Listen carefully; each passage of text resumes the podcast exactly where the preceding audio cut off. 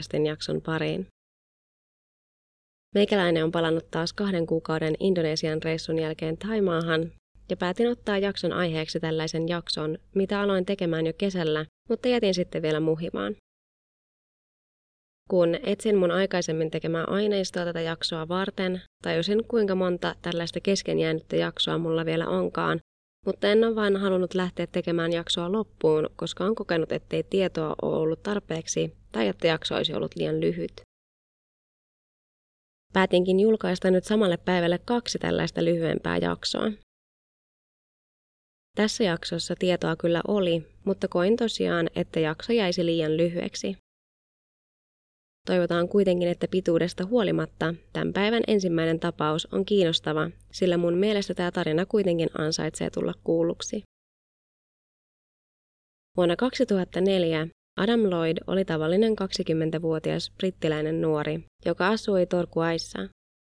Torquay on merenrantakaupunki Devonissa, Englannissa. Kaupunkia kutsutaan myös nimityksellä Englannin Riviera. Pieni fun fact Torkuaista, että kirjailija Agatha Christie syntyi ja kasvoi ensimmäiset vuotensa siellä. Adam oli yksi neljästä veljeksestä ja hänen perheensä oli muuttanut Torkuaihin vuonna 1999, sillä siellä hänen vanhempansa aloittivat uuden elämän ylläpitämällä idyllistä bed and breakfastia nimeltä Buckingham Lodge. Adam rakasti asua lähellä merta ja katsella sen eri vaiheita.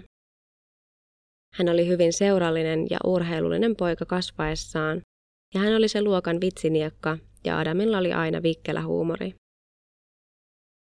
Adamilla oli ollut sydämessään kaipuu matkusteluun, ja vuonna 1995 hän lähti opiskelemaan matkailualaa East Surreyn yliopistoon. Siellä hän tutustui Vanessa Arscottiin, josta tuli hänen rakas tyttöystävänsä. Adam suorastaan jumaloi Vanessaa ja oli hyvin suojelevainen tätä kohtaan. Vanessa oli 24-vuotias ja kotoisin Newton Abbotista.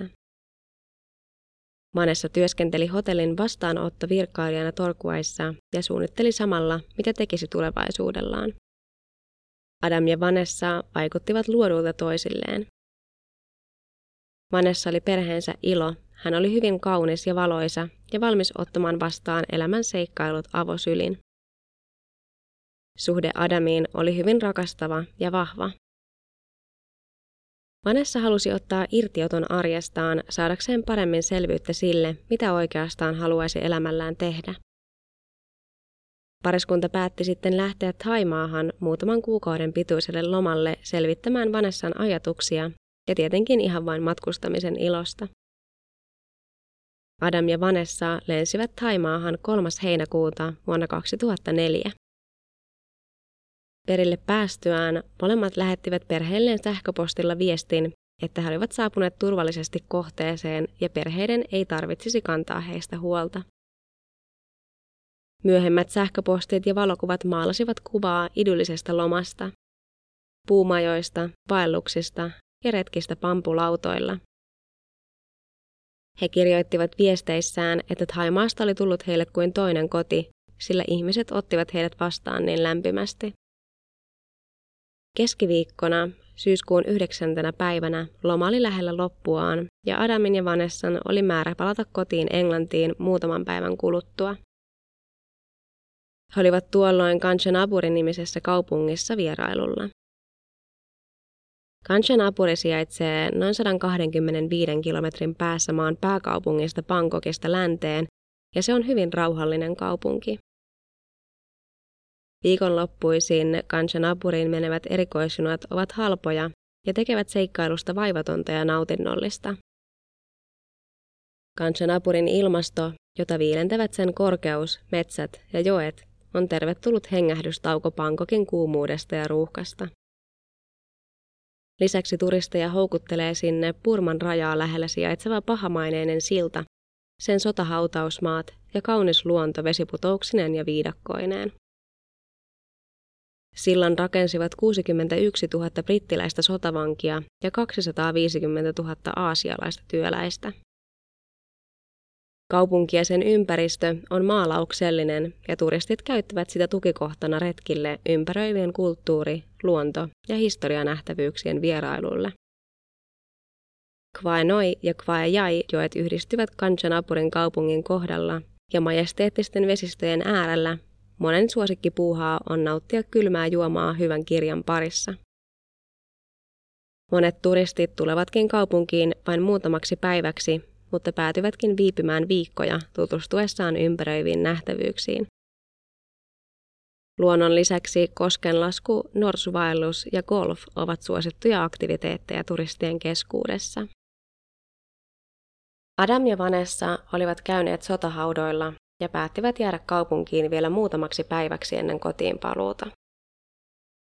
He olivat yrittäneet saada lentoa kotiin jo edelliselle lauantaille, mutta lennot olivat olleet täynnä, joten uusi yritys olisi muutaman päivän päästä lauantaina. He olivat yöpyneet Kanchanapurissa Sugarcane-nimisessä majatalossa. Tuona päivänä he söivät päivällistä Essetes-nimisessä ravintolassa, jonka omisti eräs vapaalla ollut 39-vuotias poliisi nimeltä Somchai Vitsing. Ravintola oli tällainen osittain kelluva ravintola Kvajoessa. Pariskunta oli käynyt ravintolassa useasti ennenkin ja päättivät nyt illanvieton päätteeksi poiketa siellä vielä kerran ennen kotiin paluuta. Tällä kertaa asiat eivät kuitenkaan menneet odotusten mukaan. Adam ja Vanessa istuivat ravintolan puutarhassa, kun Adam huomasi muiden asiakkaiden ja ravintolan omistajan Somchain tuijottavan Vanessaa. Adamille tuli riitaa joidenkin muiden asiakkaiden kanssa asiasta, jolloin Somchai tuli rauhoittelemaan tilannetta. Adam sitten ajautui riitaan myös Somchain kanssa. Sanaharkan aikana Vanessa lähti ravintolasta yksin kävelemään kohti Sugarcane majataloa, jonka jälkeen Adam ja Somchai joidenkin silminnäköiden mukaan joutuivat käsirysyyn. Adam kuitenkin liukeni nopeasti paikalta huomattuaan Manessan lähteneen kävelemään kotiin yksin. Pariskunnan huomaamatta Somchai lähti autollaan heidän peräänsä. Hänen kunniansa oli loukattu, eikä hän aikoisi lakaista tapahtunutta maton alle. Saavutettuaan Adamin ja Vanessan, Somchai ampui Adamia kolmesti autostaan. Adam sai luodin vatsaansa, päähänsä ja käsivarteensa. Manessa lähti paniikissa juoksemaan pakoon paikalta, mutta Somchai sai hänet kiinni autollaan ja ajoi hänen päälleen. Vanessa raahautui auton alla pitkän matkaa, minkä jälkeen Somchai pysäytti auton ja ampui Vanessaa kahdesti vartaloon ja päähän. Tapahtuneen jälkeen pariskunta kiiretettiin nopeasti sairaalaan, mutta heidän sydämensä pysähtyivät jo ambulanssissa ja heidät julistettiin kuolleiksi pian saapumisensa jälkeen sairaalassa.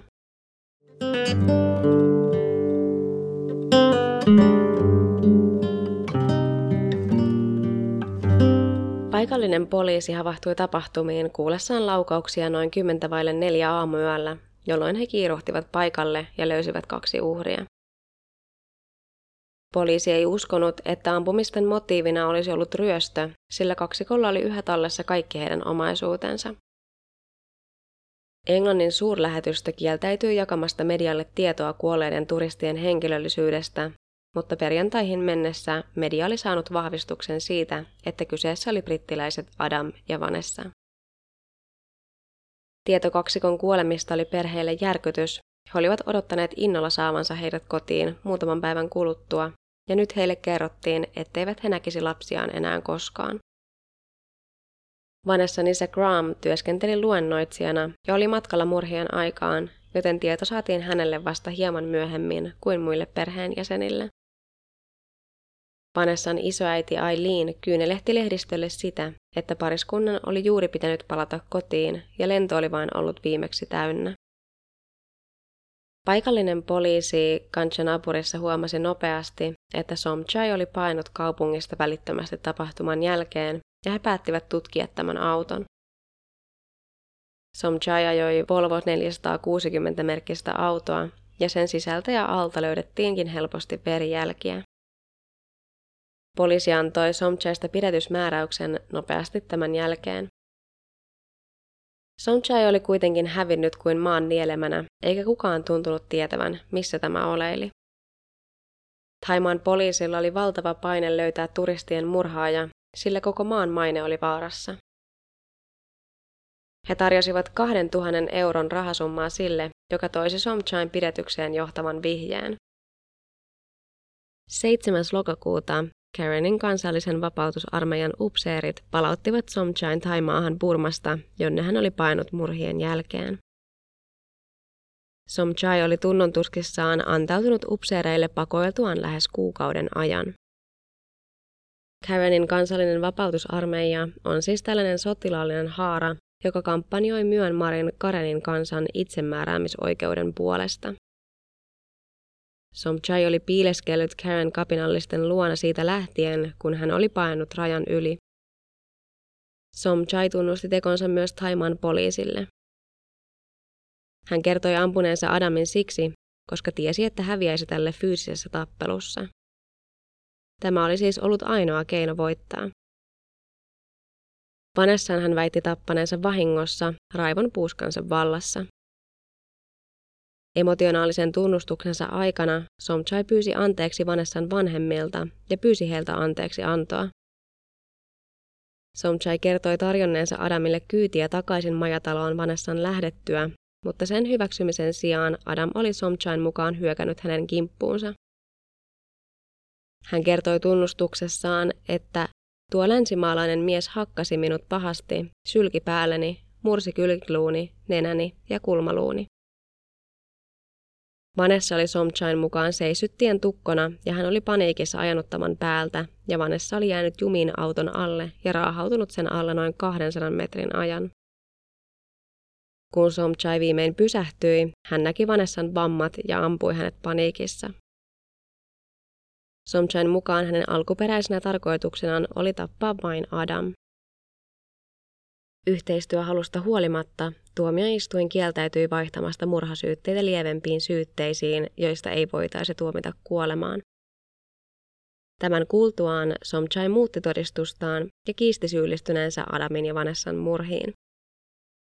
Sen sijaan hän kertoi, että hänen henkilökohtainen vakoajansa nimeltä Ja oli tunnustanut Somchaille tappaneensa pariskunnan.